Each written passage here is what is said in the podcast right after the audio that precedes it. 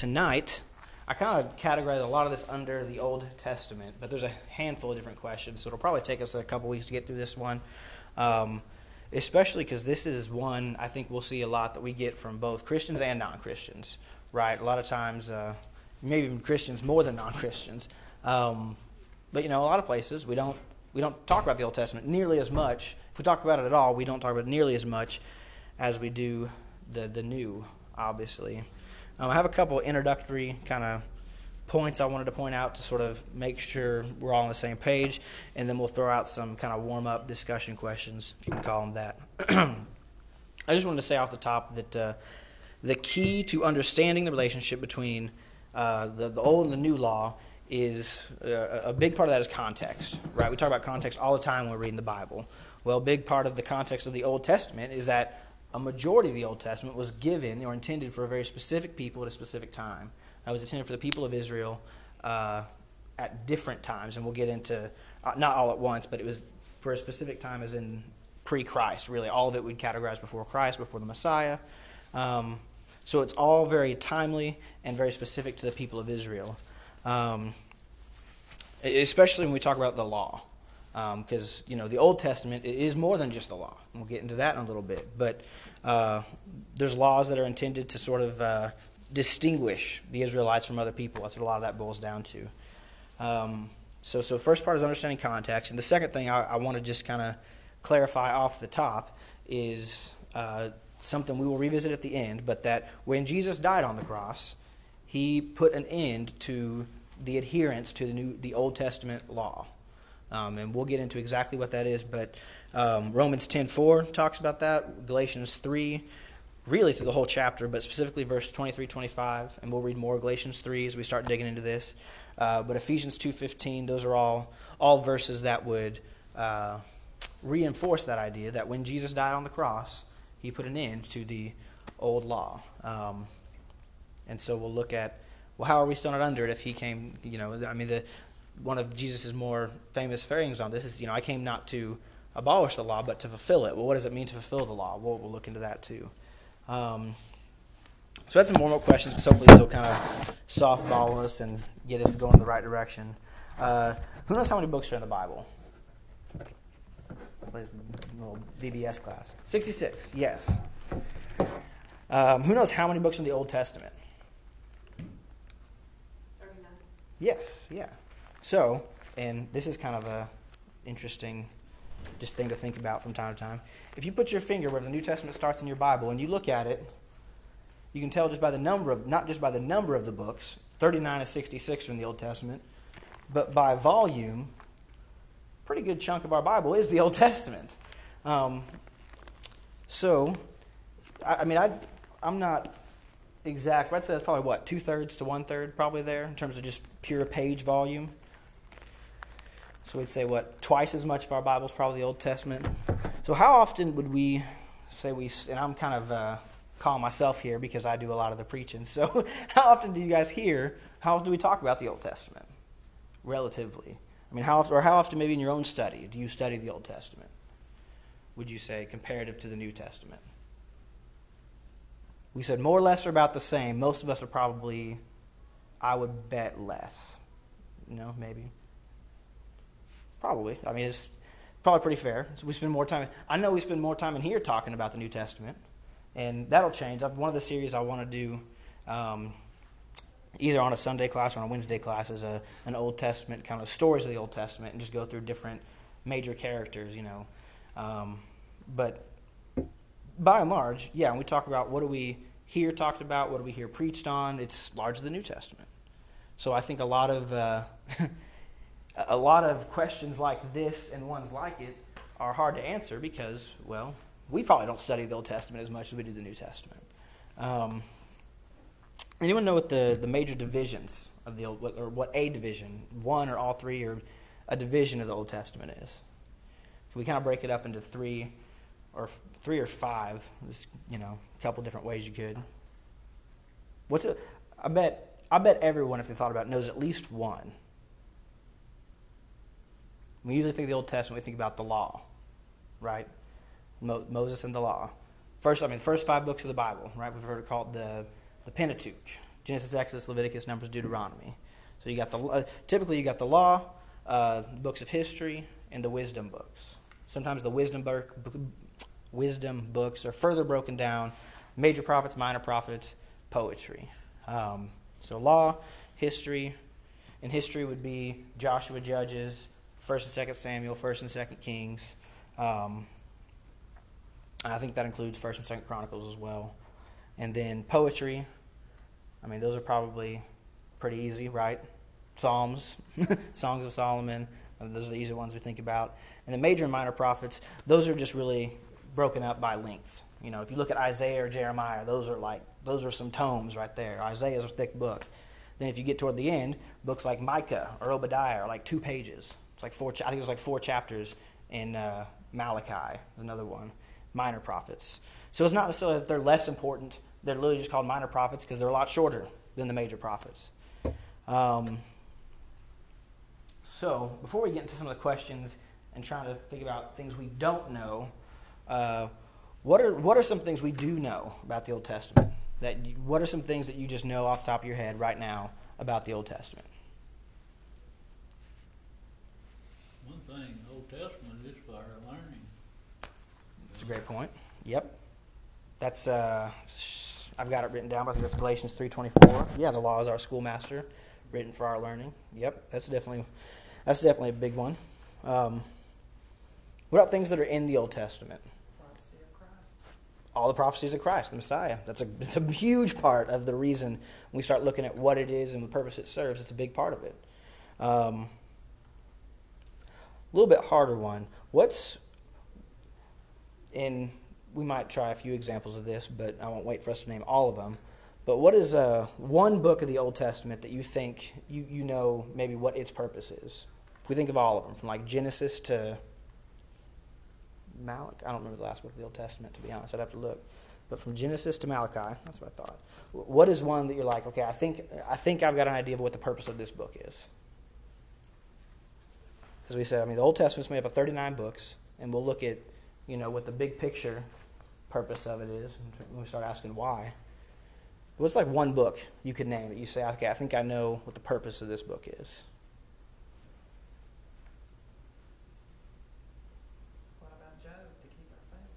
Okay, it's a good one. That's definitely an example of keeping the faith, that's for sure.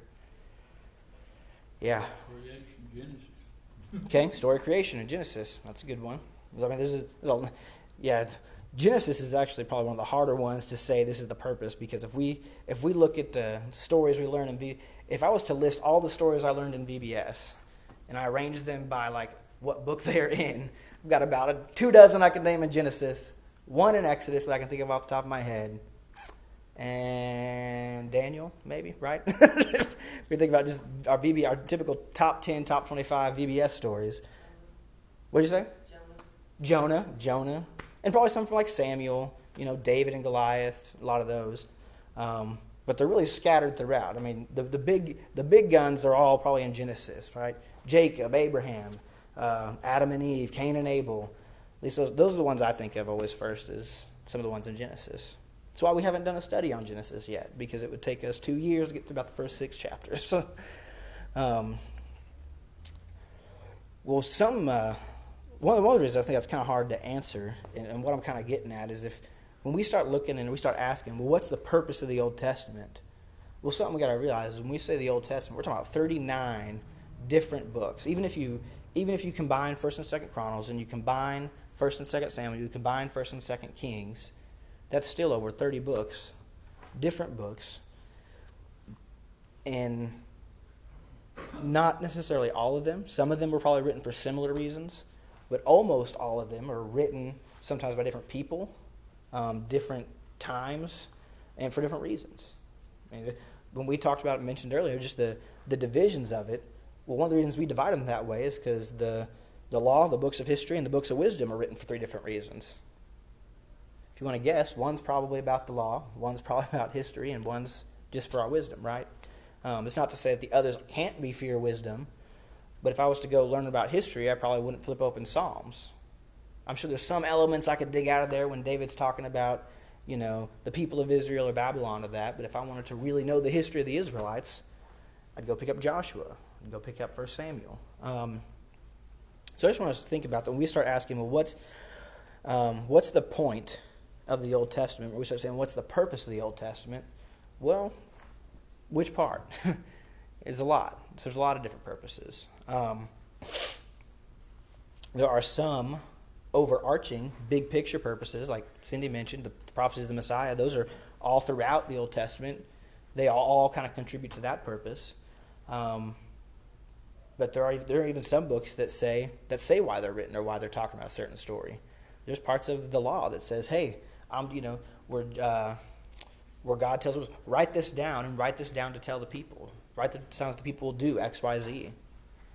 Um, so, so, there are some parts that serve very specific purposes, and I just want us to kind of be thinking about that. Because um, the purpose of every book, even though there might be some things we could, like I said, draw from Genesis to Malachi, we could draw elements of the prophecy of Christ for certain.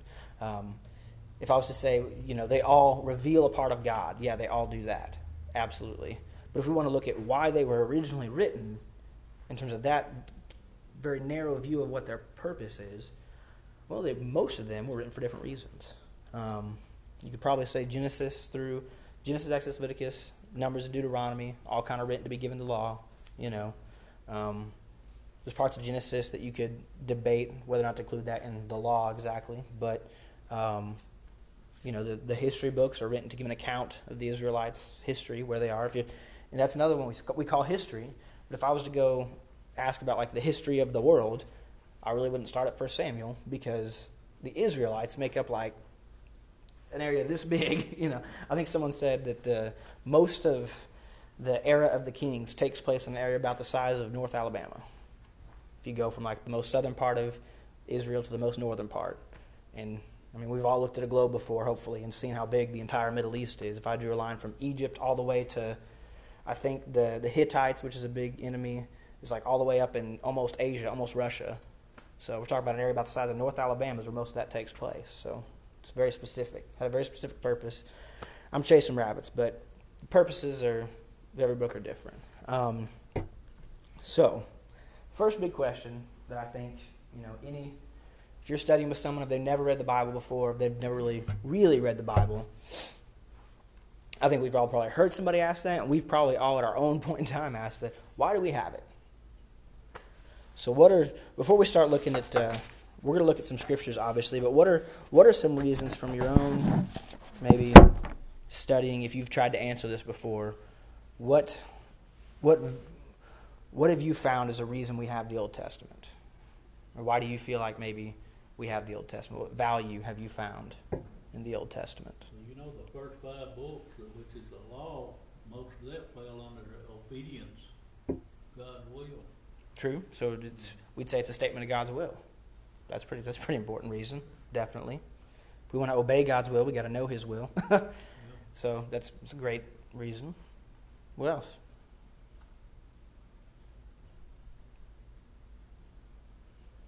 I mean, if nothing else, if I was to flip through just one I think of, because I really like singing, if I was to flip through this songbook, I bet you I could find a part of Scripture that almost every single one of these songs relates to. a whole lot of worship comes from the Old Testament. Not a lot of worship songs written about anything in the New Testament. There's probably some that I'm not thinking of. I mean, any of them about Jesus, okay, yeah, those are probably technically the New Testament. But when we talk about uh, the words to the songs, a ton of those come from the Old Testament. So a lot of worship. Um, anything else? Yeah.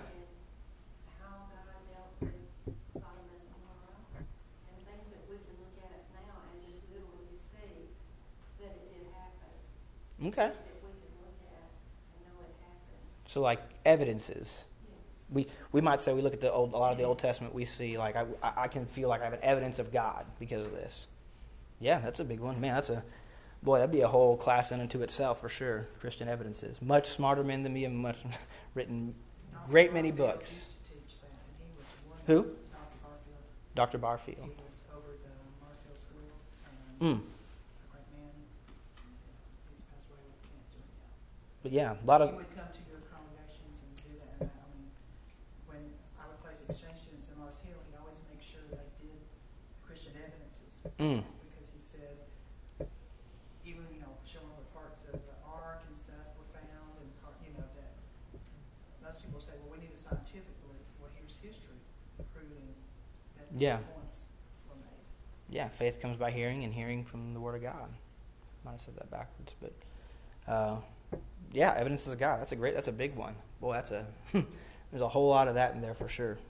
Okay. Well, let's look at uh, Galatians three. Let's turn to Galatians three. We're going to kind of jump around, uh, but by and large, we will we'll reference a lot of other scriptures. If you're taking notes, we'll definitely throw out a bunch of different ones. But a couple ones that we'll come back to a lot are uh, Galatians three, uh, parts of Romans like Romans six, seven, and eight, and then Hebrews ten. We get to that today, um, because thankfully. Uh, we're asking this now. Well, people were asking it then. You know, when Jesus said, "I," if, when he's telling them he's bringing them new news, when he died and rose, they were like, "So what? What now? So what do we do with all this stuff we have?" Um, so they wrote a lot about uh, what do we do with the Old Testament. So we look at Galatians three. Uh, we I will. To start reading in verse 21. And we're going to read from verse 21 to 24. Um, and we'll kind of break this one down. There's a lot going on here. But Galatians 3:21 is the law then contrary to the promises of God? Certainly not. For if a law had been given that could give life, then righteousness would indeed be by the law. Originally, was going to read all this and then break it down. We're going to, I'm going to try to work this a little bit. So, he says, If a law had been given that could give life, then righteousness would indeed be by the law. So what's what's he saying there? What's what's something What need Christ we wouldn't need Christ of what? or Savior? Like if we could be saved by the law, we wouldn't need Christ. Okay. He says, if a law had been given that could give life, then dot dot dot. So what's he kind of assuming? What's going to be? If I say if a law could do this, then we wouldn't need X Y Z. We're saying that a law can't do that, right? If a law had been given that could give life, then righteousness would be by the law. Verse 22 But the scripture imprisoned everything under sin, so that the promise by faith in Jesus Christ might be given to those who believe. Boy, you could write about six sermons from that one verse. So we'll try to address the different phrases here. But the scripture imprisoned everything under sin. How does the Bible, or how does scripture, since I'll use his phrase, how does the scripture imprison everything under sin? Because scripture doesn't sin, right? the scripture is not what sins, we sin. So, how does the scripture imprison everything under sin? What does that even mean? Mine interprets it, the scriptures show that the whole world is bound by sin. There we go. That's a good one. Can I be speeding if there's no speed limit? Right? I'm not breaking the law if there's no law. if sin is separation from God, in order for me, a very limited, very relatively dumb, when we're talking about God, human, in order for me to know I'm separated from God, which is sin, we need the law. At, a bare minimum, we need some kind of, whether we want to call it the law of Genesis through Deuteronomy, or we want to call it the law in this big picture sense, for me to know I am sinning, there's got to be some kind of rules. If sin is breaking the rules, there's got to be rules. right? It, and sin, in a theological sense, is separation from God. And we can we could talk in circles about what that means. But if we just kind of simplify it to breaking the rules, well, then we need rules in order for the, in order to identify sin. So Paul talks about this a lot. That Scripture shows sin, it reveals sin. Um, I think at some point in Romans he says, uh, you know, those uh, who are under the law versus not under the law, and talks about how sin is different in that. So the Scripture imprisoned everything under sin. You know, I think another. I guess I think of another phrase from Romans: "All have sinned and fallen short of the glory of God." Well, we only know that because of the law. Um, when we start looking at uh, is it relevant, is it useful, what's the purpose, um, a, a, big kind of proposed purpose, because the Old Testament doesn't explicitly say this, but a big kind of suggested purpose is that the Old Testament shows us we could never fulfill the whole law. Genesis through Malachi. I mean, all under the kings, under the patriarchs, under uh, even David, you know, under Moses, all these revered figures. Um, man could never uphold the whole law. If you study the Old Testament, it's kind of a character study of failures in a lot of ways. There's a lot of successes, um, there's a lot of failures. Man could never uphold the whole law. So when we start talking about the purpose of Scripture, because it's something to think about, anytime Paul uses the word Scripture, I don't want to start too much of a debate. The New Testament is Scripture, but Paul didn't have Galatians yet, right? He was writing, he was writing the letter. They didn't even have really the, God, the, the Gospels were just beginning to be written and sort of circulated. They were, if you've ever been to a church, a big church that's got like, to me, they look like a thing you would hang on your door to put shoes in, but sometimes they're all full of like tracts and pamphlets. Mark was like a pamphlet in, the, in a church door that was kind of getting circulated around still. So when he's talking about Scripture, he's talking about the Old Testament. Almost by and large, when he's talking about Scripture, when a Jew is talking about Scripture to another Jew, even after Christ, before really, I would say about Revelation, by then, chronologically, they had a lot of what we would call the Bible. But when Paul talks about Scripture, he's almost always talking about the Old Testament. Um, he said, It imprisoned everything under sin, so that the promise by faith in Jesus Christ might be given to those who believe. Man. So the promise by faith in Jesus Christ might be given to those who believe. So we start talking about the purpose of the Old Testament, or the purpose that what Paul would call a huge part of his scripture. Um, it shows us that we, we, we sin. It shows us that we could not uphold the law. And so that promise of faith in Jesus Christ, which we would call almost a new law, right? We, we use those terms a lot old law, new law, old covenant, new covenant. Um, I, I know I use those terms a lot, but really, it's almost misleading in a sense because Jesus what he did was very not law like. Does that make sense? When we, talk, when we compare like the giving of the law from God to Moses on Sinai, which is a huge starting point of the Old Testament, when you compare that to Jesus dying on the cross, these are not similar events. Right? After Jesus died, God didn't come down and say, All right, the law 2.0. So we call it the old law and new law for the sake of uh, talking about it. But I want us to understand that it really it, it is a new way of living. It is a new life. It is a new way of understanding God. But it's it's more. It's more than that. Does that kind of make sense? In any way? I don't know. Um, just know that these terms are probably not sufficient. I guess is what I would say. We call it that, but that's really probably not the most accurate way to talk about it. Um, I mean, even Jesus would say he came to fulfill the law. Everyone properly confused yet? Um, we'll go on to verse 23. Now, before faith came, we were held captive under the law, imprisoned until the coming faith would be revealed. Now, before faith came, what does that mean? It's kind of a weird way of putting it, isn't it? Paul talking about like our individual faith? He's probably not saying before anybody had faith in God, right? That'd be kind of a weird way of putting it. But just say before faith came. Well, one thing we talk about sort of old and new law, one thing that they talk about a lot, uh, that uh, this terminology, terminology Paul uses a lot is a law of faith. He talks about Christ did. He talks about the law of Christ, the law, and he uses this phrase, the law of faith, a lot. Um, the law of grace is another phrase he uses. Um, he said, Before faith came, we were held captive under the law. Someone put that to me in not Alabama English. Not everyone has this faith.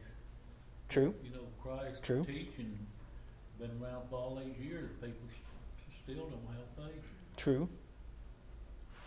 So he's obviously not talking about everybody's faith, right? Or we would say there's some people that before faith came, well, their faith still hasn't come. So, so what's he saying? Before faith came, we were held captive under the law. Well, the Jews were a chosen people. It didn't matter True? whether you believed it or not, if you was a Jew. Oh, You was a Jew. okay. But after Christ came and was crucified, then we got to believe in that he came and that he died for our sins. That's where the faith is. We believe in something that we can't see, feel, or touch, and they, they actually see and be a part of what they're, they're believing. I think that's a really good way of putting it because when Paul uses these expressions, the law of Christ, the law of grace, the law of faith, he's not saying by only faith, but he's kind of saying faith compared to what we had before. Or he's saying grace compared to what we had before. Grace compared to no grace. Because if you were born and you born and lived under the old law, you were adherent to the sacrifices, to upholding that law.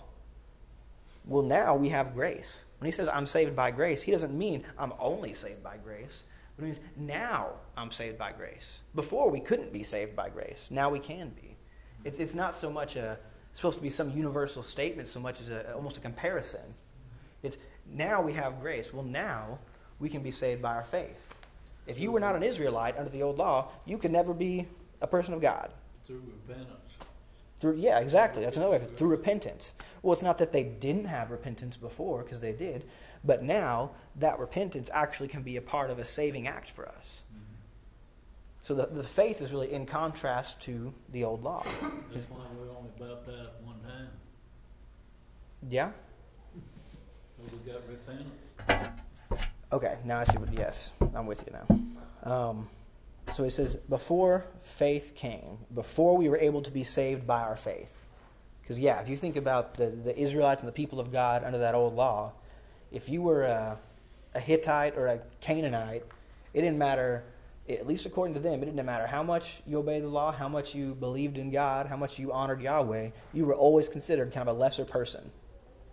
Um, it is actually. No salvation, no plan of salvation. Yeah, you, you were you could never be a part of the people of God. You were or you weren't. Right.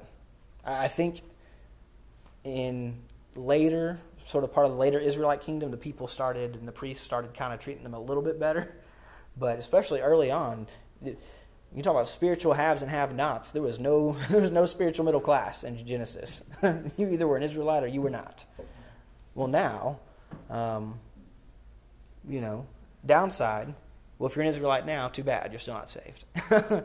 but the upside for the rest of us, um, for those of us born a few thousand miles away from the Middle East, uh, we can still be saved, and we can still be saved through our faith. So, before faith came, we were held captive under the law, and the law is the law is what bound them to that kind of saving power. The law is what told them either these people are saved, these people are not.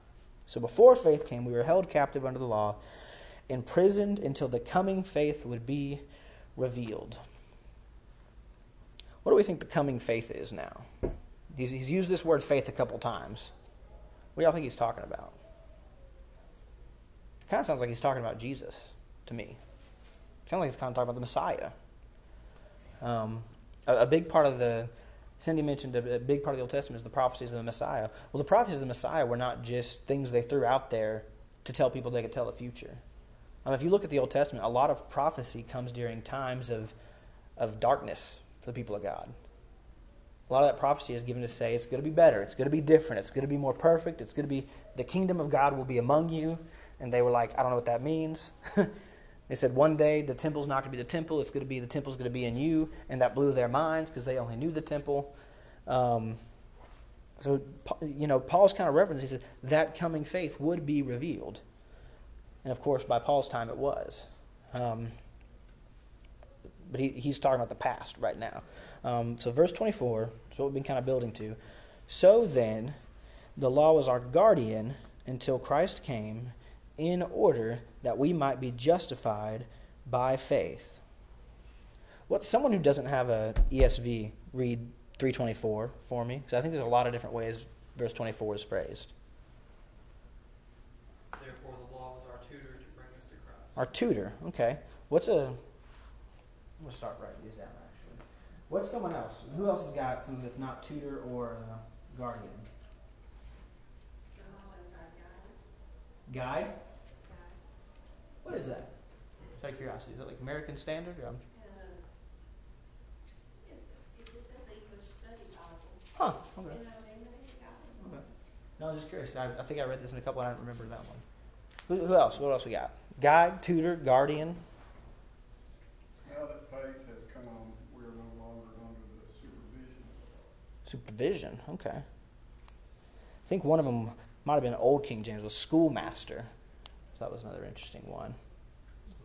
Is that is that Old King James? Man, old school over there. Uh, I know people who a, a buddy of mine who goes to school with me, younger than I am. He said I learned to read on a King James Bible, not a New King James, on a King James Bible. I was like, oh son, imagine someone turn. I just I pictured like three year old Carter showing up to the class and be like, this man has taketh my backpack. the teacher. I was like, can you imagine like a kid talking to King James, not even not New King James, and King James English? That was just funny to me. Um, that's cool though. Yeah. So we got tutor, guardian, guide, schoolmaster. So one of them we talk about why do we have it? Well, what's the job of uh, those people who do those things? What are the jobs of schoolmasters and tutors and guides and guardians? What do they do? Teach. They teach.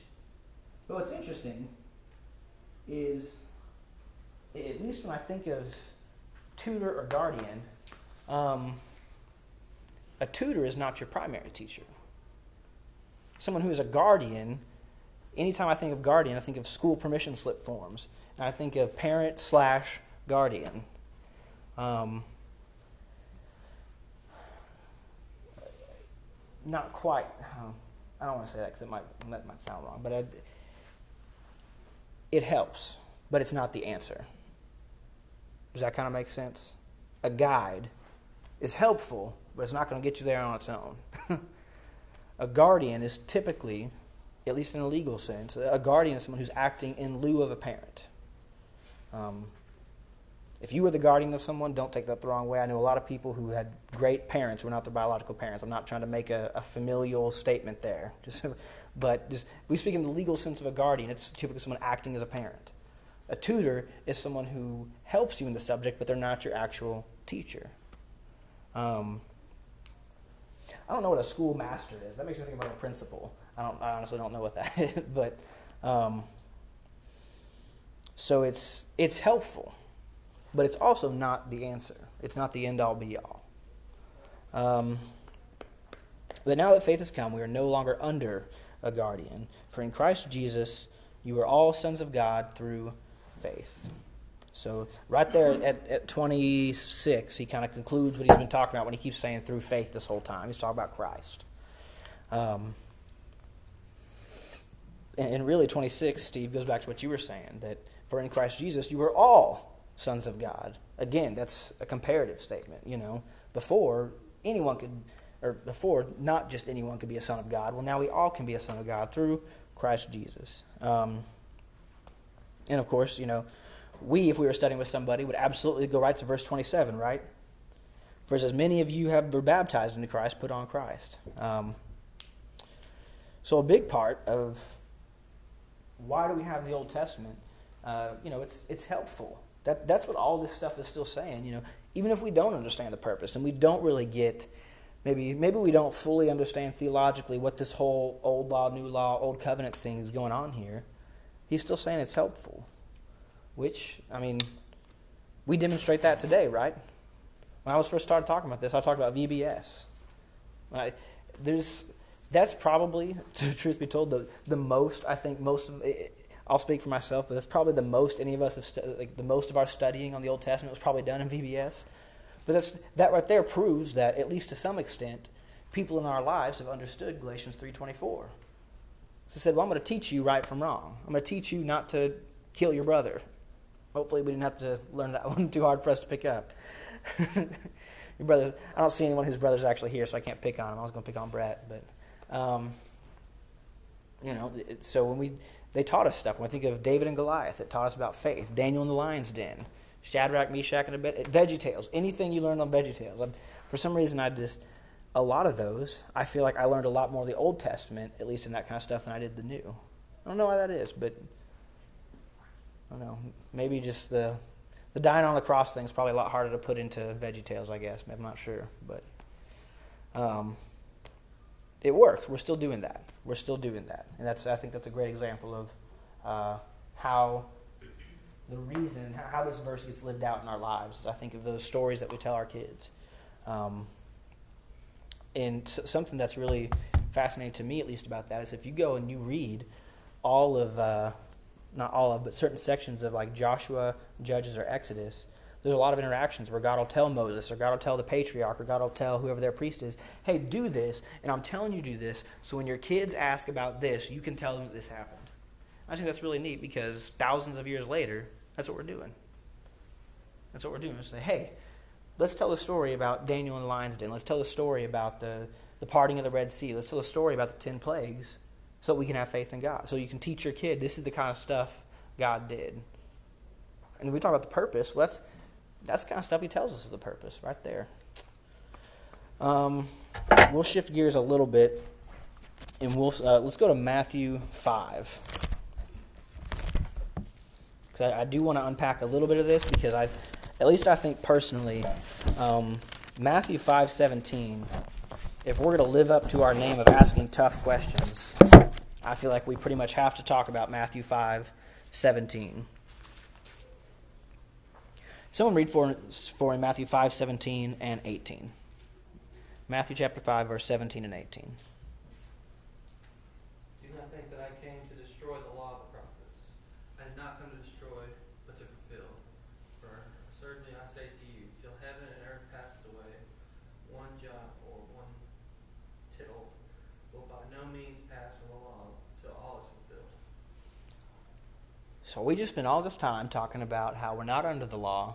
So what on earth does this mean? How many of you guys have got to this verse in some kind of study with somebody and been like, I do not have, and had to ask that question? Jesus, he lived on the Old Testament law. True. Yeah. All of that's yeah. They definitely lived under the law. He come to fulfill what God wanted him to uh, fulfill by being crucified on the cross, then we got new law. He's done away with that old law. Well, that's what we were just saying. But he just said, "I have not come to abolish the law." Yeah, but when you complete it, do you not end it? Oh, okay, so there's an interesting one. So he didn't complete the law. That's a good way of putting. I mean, he does say fulfill. That's a good way of putting it. What are some? It, it wasn't a perfect law, so he had to. Okay. We'll look at. I had. yeah, I mean we'll. Uh, I, I had this kind of toward the end of it, but if we went back to Galatians three and we looked at verse nineteen, which was just above where we started reading, uh, the law was not intended to last forever. It was not perfect. If we read about the atonement system under the old law, um, I, I could never really be forgiven of my sins. If I had, if I sinned, I had to make sacrifices, and I had to make that sacrifice, you know, every Sabbath, and I had to do these routines every Sabbath for my sins. Um, the law was not perfect, nor was it ever intended to be perfect. Well, and that's just like the head of the house give sacrifices for everyone in the house. Mm. You weren't you weren't accountable for your own. The the eldest man in the house was accountable for your actions. Yeah, that was a big part of the old law as well. That's, you know, we got to understand too, it ain't like. if something happens in Israel today, we'll know about it in an hour. Mm-hmm. When, when all this law changing and all this was going on, it was just people traveling around mouth to mouth. There's a lot of folks didn't know Jesus died, I'm sure, the day he died. True. They had to get around, and it probably took a long time to get it around. A lot of people wondered why the, why the day went dark and all Mm. this stuff, but, you know, they didn't know. They didn't have cell phones and Google and television and all that. So this is one of the reasons, even though again, I, I use these expressions all the time. I talk about the old law, the new law, the old covenant, the new covenant. Use that all the time. But this is one of the reasons I said what I said earlier that I, I think we just got to be mindful that it he didn't come and just sort of say, well, the, the, year has ended, the old tax code is outdated, let's write a new one. Um, he fulfilled it. It was intended to last a certain period of time until certain promises, again, we talk about purpose of it, when certain promises had been made, well, when those promises had been fulfilled, um, the law, it was time to move on from that law. Um, uh, one, one of the reasons I really feel like, um, at least when I think about why this was so hard for me to understand growing up, is really because we probably don't study enough what uh, what all this was like for the Jews living at the time, which is perhaps ironically most Christians ever. If we look historically, most Christians, at least when the Bible was first being given, were Jews who were now under a whole new system, like you said. It was no one. It didn't get broadcast to the whole world immediately, straight into their pockets. Um, so that complicates things. If you grew up under this old system, if you were Jewish and you were coming to Christ while he was alive, that's a very complicated thing. And so, even though we still have all of what they had, and we still keep this in our Bible, um, we may, you know, we talk about creation and we talk about the plagues and we talk about Moses, but I think we don't always really teach a full, complete understanding of the old law, probably the way we should. And I, I'm not here to like revamp or start writing curriculum for fifth graders or anything. Don't get me wrong. But when I just think of a lot part of the reason I didn't understand why we have the Old Testament is really due to the fact that I had done a pretty poor job at that point in my life to study the Old Testament. Um, but when you think about it, we study the New Testament. Well, the New Testament is about people who only had the Old Testament. like that was all they had to go on, that and what they saw in front of their face. So, if you want to really understand what Paul's talking about in Galatians, well, it's probably good for you to kind of start having that same knowledge base that Paul had. Especially because not only most of his letters, there's a very few that are written to largely Gentile communities, and I don't remember them off the top of my head. But a large majority of Paul's letters were actually written to largely Jewish communities. So when he, he's talking about concepts that he's like, hey, I know this, you know this, let's talk about it. Well, in the same way that if I walk into the last, we show, if I walk into the last third of a movie and I start asking questions, A, I'm probably really annoying, right? Nobody likes when somebody does that. But you're going to be confused. What do you got to do? Well, sit down sometime on your own, go watch the first two thirds of the movie. And then, then jump into the discussion about the, the second, the last third of the movie, right? So I think sometimes there's certain, you know, if you're a new Christian and you're just starting to formulate your faith and your understanding of God, by all means, I always tell people start with Jesus because he was perfect in every way, and I think his ministry was as well. He told he, he had a great way of communicating that brought people to Christ. But as you start maturing in your faith and you want to really understand, well, what, is, what does Paul talk about when he means I'm saved by faith through the promise of Jesus Christ? We'll, we'll go look up what he's talking about. When he's talking about the promise of Jesus Christ, there's a ton, believe it or not, there's a ton of promises of Jesus Christ before you get to Matthew. Um, so I, I don't want to get too preachy, for lack of a better word, but um, it's just important. That, I just want us to understand that even even if you don't necessarily, because I'll be honest, one of the reasons we have not studied a lot of the Old Testament is because I have not studied a lot of the Old Testament. Um, and if I'm preparing something, I don't want to be teaching y'all something I don't know, trying to teach y'all something I don't know anything about myself. But um, it's just important to know there's there's more context than we're getting sometimes when we start talking about these complex issues. So um, that's how I, I think a lot of misunderstandings of concepts like faith and grace, you know, that, that's where a lot of we would consider heresies come from. a lot of false teachings come from a poor understanding of what those guys are talking about. Um, just, just Galatians 3, like we were reading in Galatians 3 21 through 24. There's a lot of phrases Paul throws around in there that you could kind of clip out and run with, right? I mean, there's a lot of stuff I could take out of context and be like, oh, let, let me try and understand what that means with no context at all. Well, you're not, you're not going to. Um, well, we answered why. Um, but that, that's, believe it or not, we'll move through the last ones pretty quickly because once we really understand why we have it, well, then we can. Then the answer of does it apply gets easier. Then the answer of well, is it relevant or useful? I mean, we kind of already answered this one, right? Of course. if I can't call something a tutor, guardian, schoolmaster, and guide, and then also say, "Oh yeah, it's not relevant." Tutors cost money. Last time I checked. if you came home from getting math tutor and your mom said, "Hey, what'd you get? What'd you learn?" Uh, nothing. Someone's getting in trouble, either you or the tutor, right? um, so yes, it is useful. Um, relevant is a very good question, though, and we'll start to answer that next time in terms of how relevant is it, you know. And in that, we'll answer this. Because we've all heard of the Ten Commandments. I think, I think the Ten Commandments is another example of one of those things that if you um, were to ask, like, the people who were writing the books in the Bible what the most important thing is, like if you ask Moses what the most important thing he wrote about was, Moses would probably not say the Ten Commandments.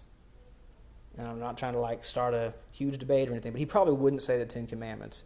But if you were to ask someone just off the street, what's the most important part of the Bible? A lot of people go back to the Ten Commandments. It's just one of those things that has a weird staying power for whatever reason. There's just things like this that when you get out, you know, that just sort of took hold in our culture. Maybe it was the movie Prince of Egypt. I don't know, but that was super popular when I was a kid. So a lot of times there's just weird stuff that we fixate on. But so next week we'll kind of talk about how relevant is it, and do we still obey the Ten Commandments? Um, and the answer might be. What do you guys think? Okay, I'll, let me throw it out to you guys. We'll study it some more in depth next week. But do we still obey the Ten Commandments? What do you guys think? It's a bit I'll warn you, it's a bit of a trick question. What do you guys think? It is. Oh, it's very much ingrained in our culture. That's right, and that's kind of.